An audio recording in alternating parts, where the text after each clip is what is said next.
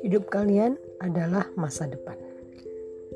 Hidup kalian adalah hidup masa depan. Gak mungkin saya memberi challenge hanya sebatas meringkas apa yang ada di buku. Ilmu terus berkembang.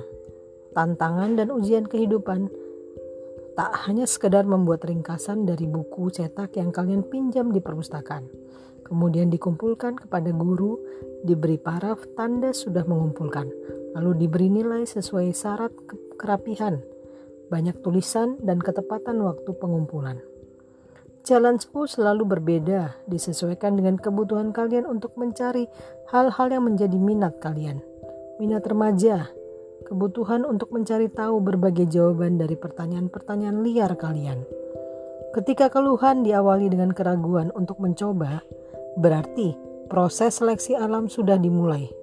Kalian menanamkan dalam pikiran kalian Tantangan adalah kesulitan.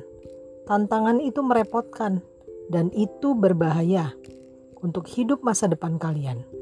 Ingatlah, tantangan hidup masa depan kalian tak hanya mendapat nilai terbaik untuk dipajang dalam lembaran kertas yang disebut ijazah, tetapi bagaimana kalian mampu mengasah daya kritis, menyelesaikan masalah dengan cara yang kreatif, juga bekerja sama dengan baik pada semua aspek kehidupan. Karena pada dasarnya, hidup adalah saling berbagi, sharing and growing together. Nasihatku untuk angkatan 2020.